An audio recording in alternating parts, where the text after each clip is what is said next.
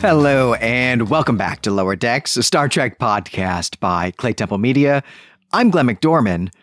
And I'm Valerie Hoagland. And, um, you know, Glenn, sometimes in our friendship, we exchange Auden poetry, including the line, Come when you can, your room will be ready, to indicate that we can visit each other whenever we like. I'm going to change that to there's room for one more, honey. Oh no.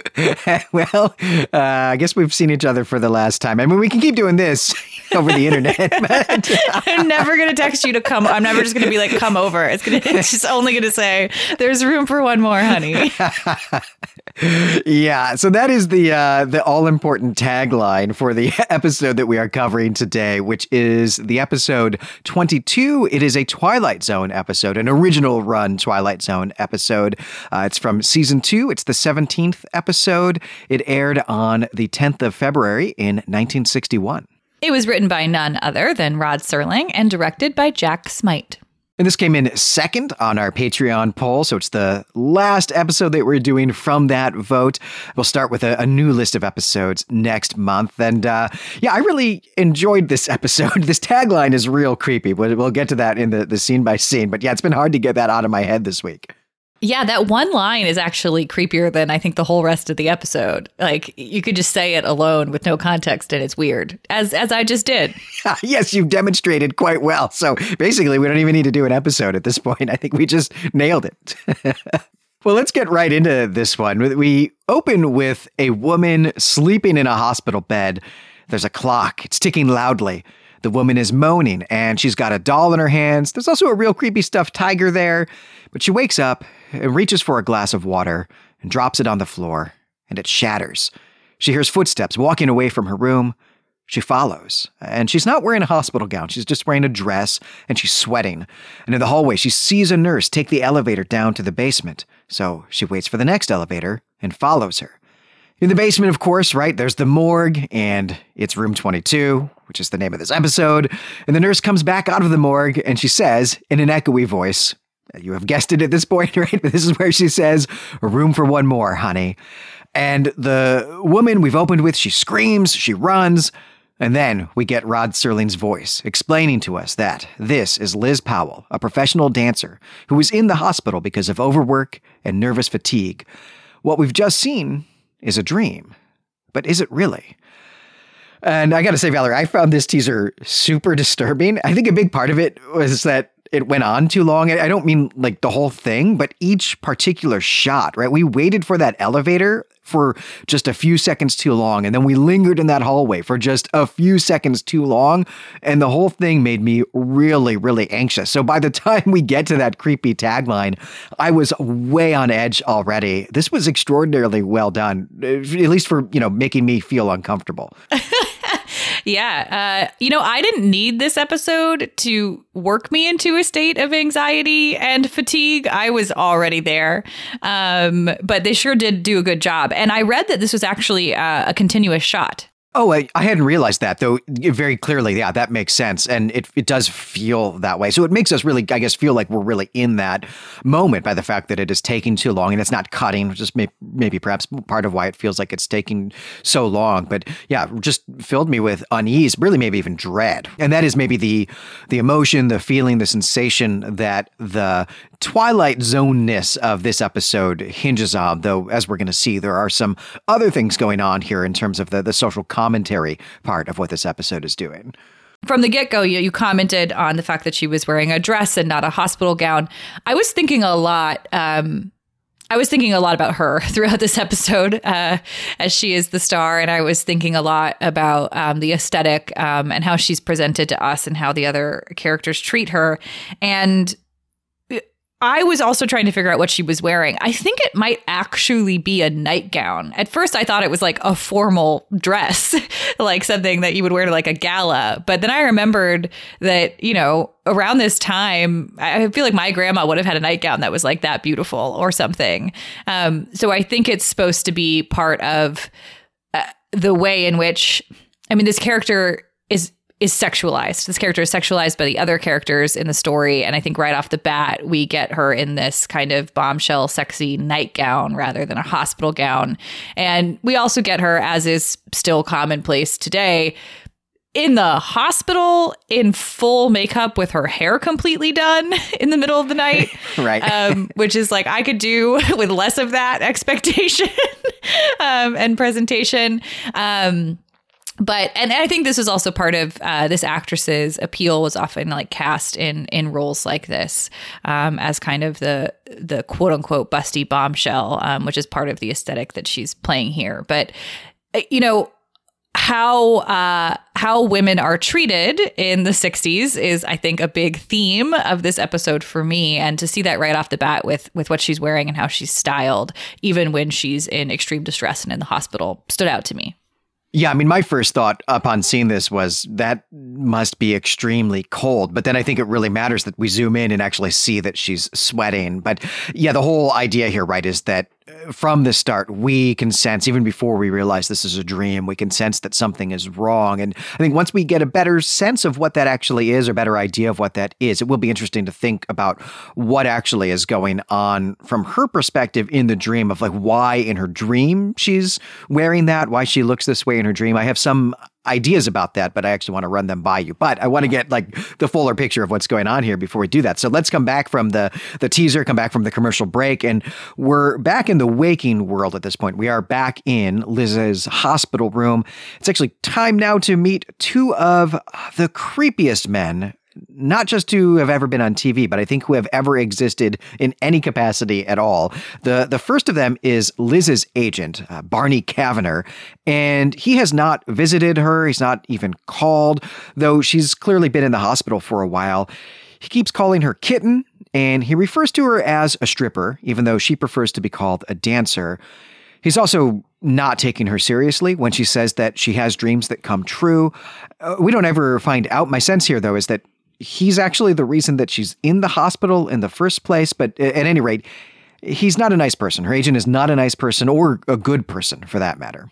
From the moment that this character walks onto the screen, I mean, when you even started talking about him, I heard in my head him calling her kitten and got like deeply uncomfortable. He, he ends every sentence with kitten, but but his sentences are all very dismissive for for the first thing, both this character and the doctor that we're about to meet, the very first thing that they say and the thing they emphasize repeatedly about um, our main character here is that she looks beautiful, right? Her well being and uh, her mental health and her physical health, which she keeps talking about, are irrelevant because she looks beautiful to them and they ignore everything else that she says. And this starts here with the agent, where the character is saying, Hey, you you haven't called, you haven't been around. I'm kind of unhappy here. Like this this has been really rough. And he just repeatedly dismisses her, ending every sentence with kitten. And um it's not it's not fun to watch. Kitten is a really great word. It's like the perfect word choice for this from a writer's perspective, right? Where you're trying to characterize this agent because kitten is to both dehumanize and also infantilize her, right? You're not a person, you're a cat, but also you're not actually a cat, you're a baby cat. And also, sometimes we use that term to sexualize women to make them just an object. You're that too, right? It's all three of those things at once. It, it's creepy, it's terrible, but it is also the perfect word choice. So this is some really great writing from Rod Serling here there's just continued disregard for her well-being that is yeah predicated on um, her her sexual appeal, her womanhood, um, and that the character of the agent seems to leverage as being further permissible to speak to and treat her this way um, because you know the implication here is that she is a sex worker which feeds into a problem that we've had for a very long time and that we continue to do of dehumanizing um, sex workers right? Um, and which leads directly to violence against women, violence against sex workers. Um, and it's just we're we're not done with these problems yet. And I think I have a little bit more to say about that, but I'll wait until the doctor shows up. So you're right; it's very effective um, at at showing what is wrong here. But Glenn, I also wonder what you think if this was meant as social commentary, if we're meant to not like the agent, or if we're just actually seeing a scene that would have really genuinely played out in the 60s. I think we are 100% meant to not like this agent. In fact, I think we're meant to really hate this agent. It's it's clear one one thing that we've not maybe emphasized here so far is that it's clear that Liz is really good at her work that she is someone who's highly regarded as a as a dancer. Her career is to travel around from uh, like club to club and perform uh, the same way that like singers would do right? That she's she's playing the casino circuit. So she travels around. She's highly sought after right? Entertainment venues around the country want to book her and her agent then, right, his living, he makes his living taking a percentage of the pay that she gets because his job is to make those appointments for her, manage her schedule, get the airplane tickets, make the living arrangements, uh, and and so on. Right, do all of that work. So his success, his material well being, is totally dependent on her. Yet immediately here he acts like he's the boss of her rather than the other way around. And just thinking about this from the perspective of even Rod Serling, who's writing this, maybe even setting aside any of the uh, misogyny that's happening here in this scene. Rod Serling probably is just someone who doesn't like agents very much as the producer of this show, as seeing agents actually as these these middlemen who muck up the process of booking actors and other types of talent for the show and make it more expensive and harder for him to actually like produce the show that he wants. So I think there's a dig even just at sort of the role that agents play here as well. So I definitely think just on, on both of those fronts that we're not supposed to like this guy you know that makes me feel a little bit better that it is intentional that we do not like this person. It also helps fill out you know how it is that she came to anxiety and um and excessive fatigue right? It's because this this agent is directly not taking her well-being into consideration and overbooking her on things disregarded her completely when she was of no um, financial use to him. And now that she like is maybe around the time of getting better he shows up so that he can continue to make money off of her. And you know the actress that plays liz um, barbara nichols um, was i think a showgirl in her early career um, was was offered um, i think sex work and turned it down to pursue acting. So it I, I would love to talk to Barbara and uh, and sit down and know what it was like to to play something that she lived through um, and and what her perspective was on on how she was being treated and and what that was illuminating for for her real lived experience. That's real interesting, and she's she's perfect in this role, and and and something that I have not brought up yet uh, either is that she really doesn't just take Cavanagher's nonsense here. She doesn't just put up with him. She tells him that she's disappointed in him. She's angry at him. She doesn't like him very much, that she's onto him. She realizes that he's not treating her well, uh, that he's not treating her like a person, and that he does not have her best interest in in in mind. And that's something that's going to show up throughout the entire episode and is going to happen when we do actually get this other male character who's about to, to come in, the second man that we meet, and that is her doctor. And the first thing, uh, you know, you brought this up abstractly, Valerie, but the first thing that he says here is that Liz makes him wish he were a young intern again. Uh, and then he lets out the creepiest murder clown laugh that there has ever been. Uh, I mean, it hasn't actually happened yet, but he's bound to show up in at least one of my own nightmares someday. I mean, that's going to happen like any minute now. He is terrifying. Yeah, his his first comment is not how are you doing it's hey you look great i wish it w- i were younger so it would be socially permissible for me to act on my desires towards you this is her doctor yeah it's real terrible and she acknowledges that it's terrible, right? That's, I think, something that really matters here, right? Is that she calls him out for doing this. And in fact, actually, her calling him out on, on this precipitates the doctor and the agent, they're not, he was still in the room here when the doctor comes in to exchange glances with each other, uh, as, sort of as if they're communicating to each other about you know how they both have to put up with this uppity woman here. And it's also very clear in this moment, right, that the agent's interest here is really in talking to the doctor because he wants to find out when Liz can be discharged so that he can send her back to work so that he can continue to get commissions. Right. And Uh, uh, that was a detail that I noticed as well, where the doctor says he has like an update on her condition, and the agent says, Okay, I'll leave. Then the doctor, without consulting her, says, No, no, it's fine. You can stay. That is a HIPAA violation. that is like illegal. We need her consent to do that because he's about to speak about sensitive medical information. But of course, he gets the consent from her agent and from himself and what he's decided is okay rather than from her. And you're right, it's like there are two different scenes playing simultaneously. The the narrative that the the men are pretending is happening and the words the woman is actually saying. She is standing up for herself and saying what she needs and what she's worried about and what's wrong in every instance, even pointing out negative things about their behavior.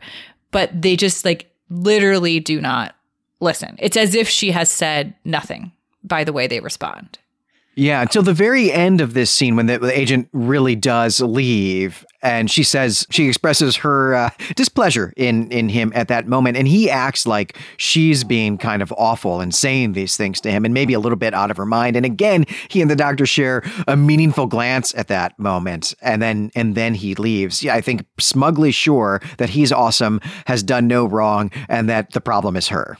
I mentioned that in some ways this was hard to watch, and you know, taking the the lens that it is social commentary, which Twilight Zone um, often is and does such a good job with, it that makes this a very important episode for the reasons I'm about to list. But it was also really hard to to watch on a on a personal and kind of more macro level as well. I I mean, I know my my grandmother has told me stories about her horrific experiences in the hospital um, stories about she had several miscarriages she had a few stillbirths um, she was left alone she was dismissed her pain was actively dismissed by doctors over and over. They're they're really horrible stories. And we have a, a lot of research to back this up that says that even today women their pain is taken less seriously and and estimated to be less than reported compared to men um, by doctors.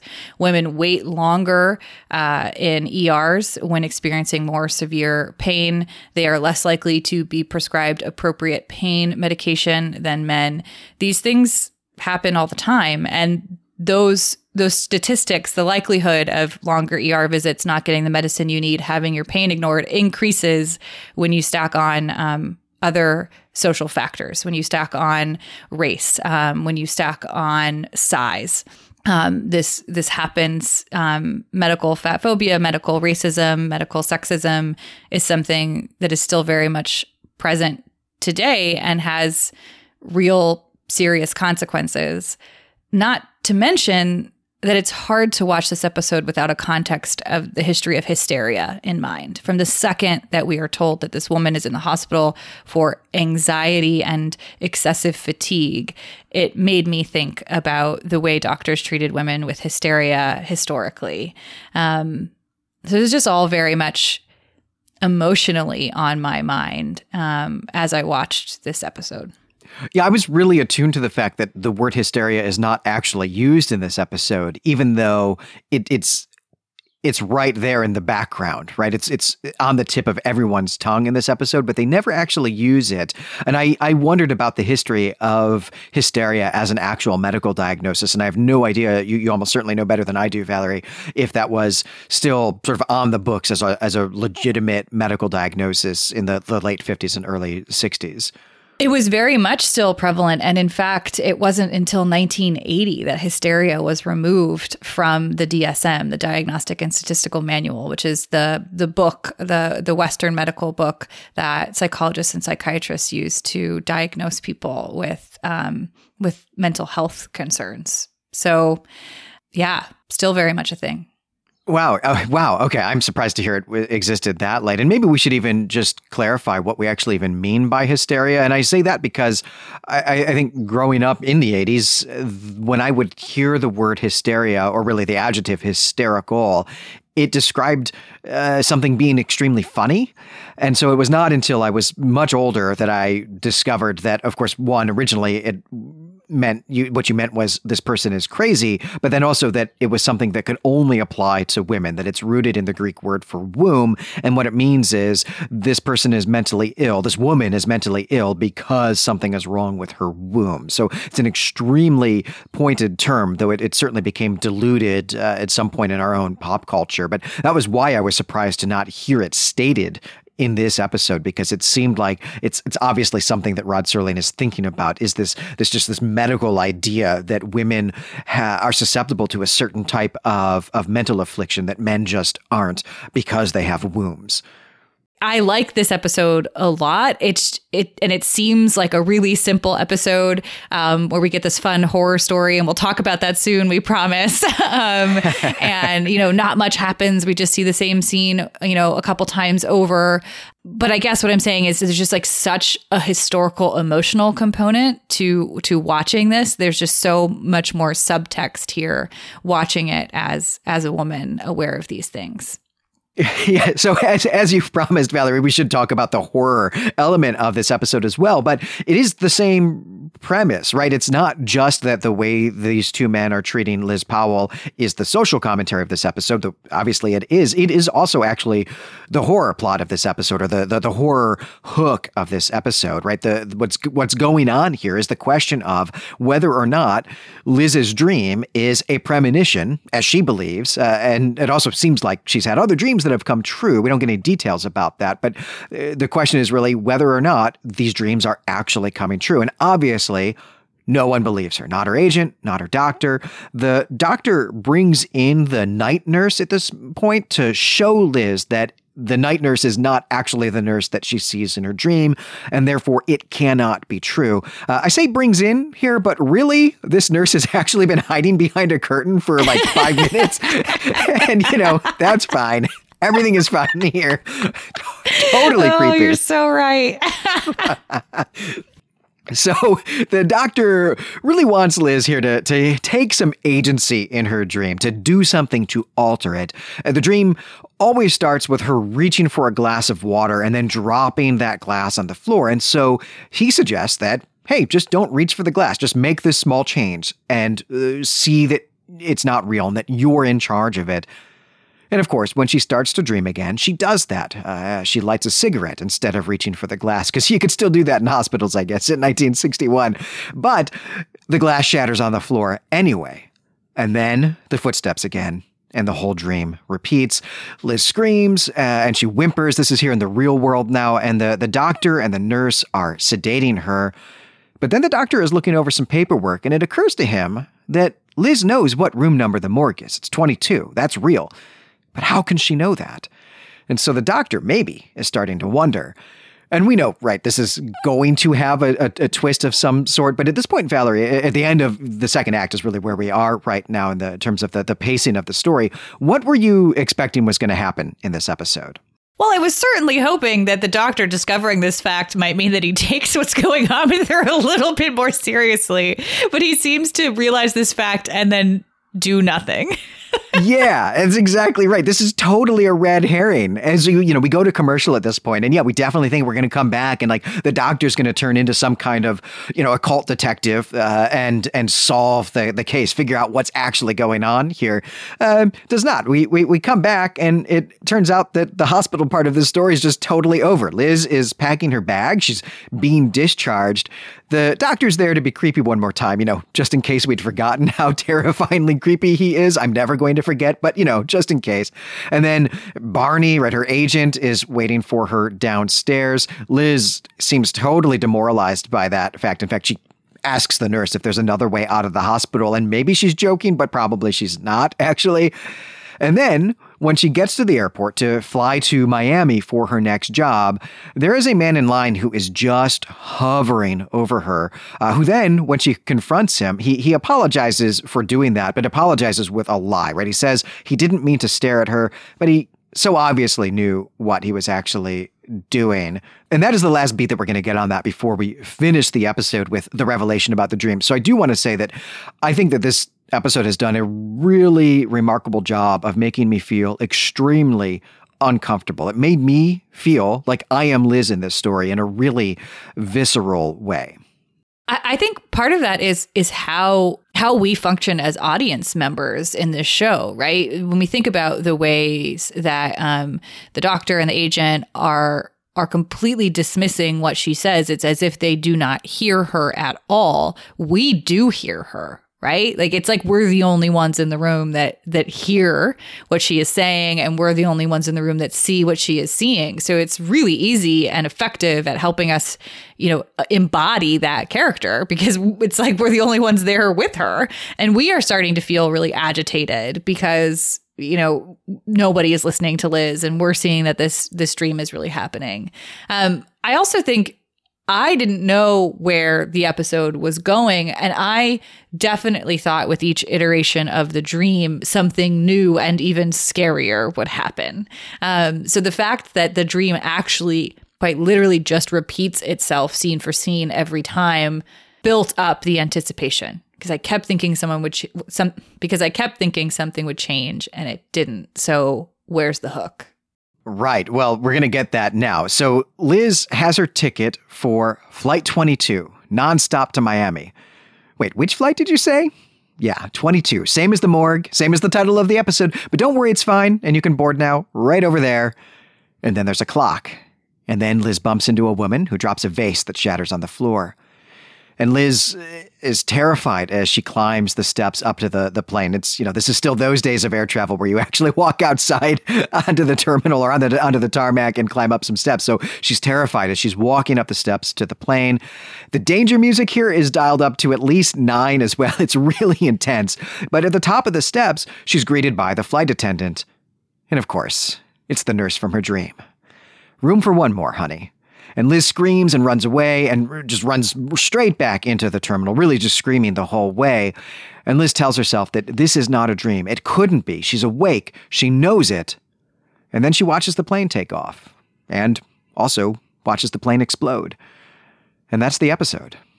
There is some really cool stuff happening in this episode with sound and camera angle and editing and pacing as you as you pointed out earlier. If if I may be incredibly pretentious on air, it's giving me like neorealism vibes. um, the way that um, you know, we linger a little bit too long on kind of quote unquote boring scenes where nothing happens. And then the way where, you know, when we are uh, zooming back into her, she's gone back into the the airport. She's run away after the flight um after the flight attendant has said room for one more honey. We're outside. We're like on the tarmac and looking in and we can hear that she's very distraught um, and explaining to some people around her what's going on and explaining her distress, but we don't actually hear the sound of that. And it's it, it's almost as if that makes her distress louder in a way that we don't get its sound the the entire way that this business with getting onto the plane and then running away from the plane is shot is actually really cool. And I I don't really know anything about well, I don't know anything about the technique of making any kind of film or television, but I certainly know less about it for the for 1961 than I, I know about how it's done now. Uh, though I will say that this was shot on videotape and not film. That's one of the interesting things about this episode is a weird experiment the Twilight Zone was uh, playing around with for a very brief period of time here.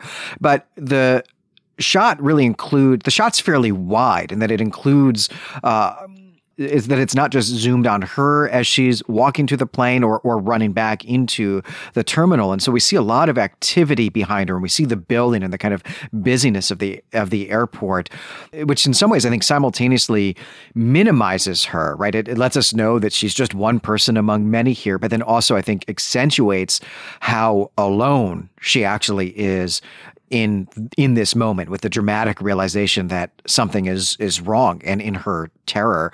And it's really expertly done. I i thought this episode just worked so well. It really affected me so there were a lot of things that I thought were really cool about this episode that I had to go look into. One of them actually was the music. My interest in the music was that it seemed like there was a good chance that this had been composed by Jerry Goldsmith, who uh, matters for Star Trek an awful lot, right? Did the score for Star Trek the Motion Picture, uh, perhaps all of, or at least most of the Next Generation films, and then for, for my money, most importantly, the theme to Voyager. But he also, in his early days, was worked as a TV composer. He was one of the in-house composers for CBS, and he did a ton of Twilight Zone. It turns out he didn't do this music, and in fact, no one did this music intentionally. They actually just recycled music they had for other episodes and kind of mashed it all up here, which was a you know a cost-cutting uh, device, which also was what they were doing with the video instead of the film as well. So they were really trying to make this episode on the cheap. It's also maybe why they recycled the same scene three times in this episode as well. Though great episode for having taken those cost-cutting de- devices. But one of the things that I discovered in in reading about this episode is that it is actually an adaptation of uh, a ghost story by uh, by the really famous late 19th and early 20th century uh, ghost story writer E.F. Benson, who is someone who's totally in the wheelhouse for Elder Sign, a weird fiction show that Brandon and I do together on the network. But we have not done a single Benson story yet. But I'm going to try to find a way to work this in sometime this year to actually do the short story that inspired this. Uh, it's not an airplane in in that story, and it's actually also not a woman. In fact, I think this episode is better than the Benson story. Is uh, my my feeling there.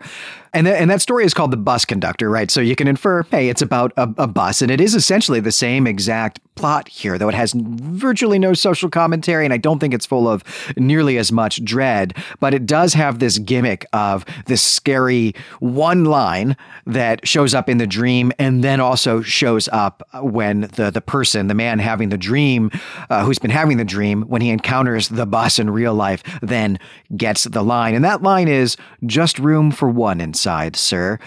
Uh, so I think the line here actually is also better than that. It, it, it certainly resonates with me more than uh, than the original Benson line as well. Uh, but I was really interested in that as an as an adaptation. I think the alteration to the line makes it fit so seamlessly into the story and the time period, right? The way that we get all those sentences from the agent from Barney ended with kitten, right? The way people kind of speak to women at this time, and that the line is rewritten with honey at the end. Room for one more honey and really this character who you know we first encounter as a nurse but then turns out really to be a flight attendant could also just be working in a diner right? I mean that's it just, says the word honey just expertly. It's uh, it's fantastic. I think all of the acting actually in this episode was really quite good. Definitely. There was nothing about any of the performances that pulled me out from the characters. In fact everybody played their role so well that i got to fully inhabit this this little um this story this little universe. And that's pretty impressive because there's only three characters and none of them really talk that much.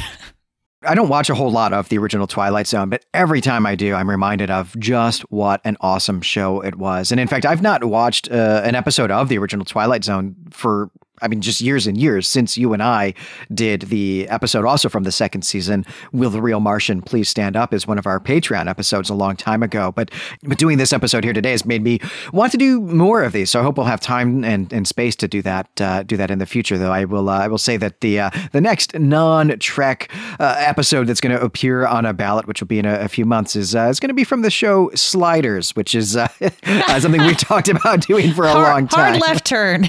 yeah, very different from the Twilight Zone. But I'm um, hoping you know if that makes it in the in the voting, it's totally up to our Patreon supporters. If it does, that'll be uh, that'll be real fun to do. But but we should probably make a cocktail for this episode. What do you think? Yeah, I'm gonna need one. Yeah, this being you know 1961, I was actually a little surprised that people were not rushing to uh, to just bring Liz Powell a martini when they realized she's distraught. Right? That seems to be I don't know. At least from from having watched Mad Men, uh, my impression is that that was the cure all. Not to mention that in the unaired but now very widely available on Netflix um, pilot to the original series, which has neither Bones nor Kirk in it, our doctor character, never to be seen again, does offer Captain Pike a martini to help him with his troubles. Right. It's a, it's an actual prescription, and he's he's just carrying around like a little cocktail kit, like literally a little cocktail kit, as if it's a medicine bag, which is just uh, I don't know. That's my dream. All right. So the cocktail that I came up with, um, you know, I haven't taste tested it yet. So it might be more thematically um, tied up in a nice little bow rather than flavor wise, but I do have all the ingredients, so I will be making it and can field questions about it moving forward. Um, but this cocktail is based on one that I found called Urban Anxiety. Um, oh, wow. I wanted to take my cue from from the opening and closing narrations here, um, where in the beginning we are told that she is in the hospital hospital as a result of overwork and nervous fatigue. But at the end, we are told that her diagnosis is acute anxiety brought on by overwork and fatigue. So rather than urban anxiety, I will be calling this cocktail acute anxiety. Um, and you can add, uh, colon brought on by overwork and fatigue, if you like, um, while you're drinking it. Um, but the original cocktail, uh, the urban anxiety cocktail, calls um, for cachaça, which is a Brazilian spirit, um, as well as sweet vermouth, cynar, Angostura bitters, and grapefruit. So I've changed a few of those things up here to better suit our episode. So the first thing, I'm keeping the cachaça. It's a very um, unique spirit. If you've never had it, it kind of sometimes. I mean, you can get a lower quality where it just really tastes like alcohol, but some of the um, pricier options have really lovely kind of banana notes to them almost. Have you had cachaça, Glenn? I, I, have, and banana is exactly right. It's a really, really uh, beautiful liqueur. I, I, did make the mistake once of, of calling it to a Brazilian friend of mine Brazilian rum. Um, that is not the right way to. That's not the right thing to call it. I dated someone from Brazil for a while, so I stocked my bar with this bottle and was told that this was a way nicer bottle of cachaça than any cachaça they had ever had in Brazil, and it did not hit the nostalgia notes because that was it was not like a fancy cachaça that they were drinking. Um, but I'm going to keep the cachaça and the sweet vermouth, so those are in equal parts: one part cachaça, one part sweet vermouth, and I'm going to swap out the cynar for an amaro, a different Italian amaro that has honey in it. And here there are two choices that you could go with. Um, they're both from the Varnelli um, distillery, um, which is in. Um, Le Marche in Italy. And you can either pick Amaro Sibilla here or Amaro dell'Erborista here. Um, and both of those have honey in them as a sweetener. But, you know, a lot of different um, um, Amari, aperitifs, digestifs, things from France and Italy and um, elsewhere in Europe have honey as sweeteners. Honey is a very common sweetener in many of these kind of more more bitter secondary ingredients. So if you have something else, go ahead and pick that. That's going to be three quarters of a part of whatever it is that you choose there. Um, we're going to replace the Angostura bitters with a dash of lavender bitters because Liz is just a beautiful woman and I want to pay homage homage to that with maybe a little scent of her perfume. And we're going to swap the grapefruit out for lemon because I just love lemon and honey together. Yeah, and, and with lavender too. Yeah, that's a suddenly became a beautiful floral drink, right? I, I was thinking that you were going somewhere tropical with this, uh, and certainly there will still be some of that with the banana. But yeah, you went in a real floral direction there. Uh, this sounds delicious. I know you said you hadn't actually tried it yet, but I, I think I, am optimistic about the results. Uh, I'm hopeful for the results because I want this to taste good because then I want you to make me one. yes. Well, uh, I, I plan on having some acute anxiety later tonight, um, and so I'll uh, both both literally and in drink form. Uh, so I'll let you know. Yeah, that is all of us every night, I think, here during the pandemic. But on that note, I think that is going to do it for this episode. I'm Glenn McDorman. And I'm Valerie Hoagland. I really thought this was a, a, fantastic episode, and I would love to hear what our regular Star Trek fan audience uh, thinks about this Twilight Zone episode. So I hope that you'll drop by our forum at claytemplemedia.com or our subreddit, which is also just called Clay Temple Media, and let us know what you thought of this episode, or if you've read that E.F. Benson ghost story as well. Uh, that would be a lot of fun to, to talk about if you are interested in hearing Valerie and I talk about other Twilight Zone episodes, or at least one other Twilight Zone episode, as I said, we have done Will the Real Martian Please Stand Up on Patreon, which was a fantastic episode. Lots of other bonus episodes. I mean, like literally close to 100 bonus episodes on Patreon at this point. So uh, lots for you there if you decide to join us, and we would love it if you did. Next month, we are going to be back with a real classic, uh, an episode that was nominated by one of our Patreon supporters and something I am super, super, super super excited about, Valerie. It's Darmok from The Next Generation. I cannot wait for this. I know. And I cannot believe we are recording on location at Tanagra. when the walls fell. That's. Uh, and I'm super excited to talk about the wonderful memes that have come out of Darmok in the in the last uh, six months or so. Yeah, it's going to be so fun to talk about that, and uh, especially with um, our background in reading a lot of epic poetry. yeah, we'll uh, we'll try to contain ourselves, but no promises. Oh, absolutely no promises. I don't know if I'm even going to try. but until then, stay spacey.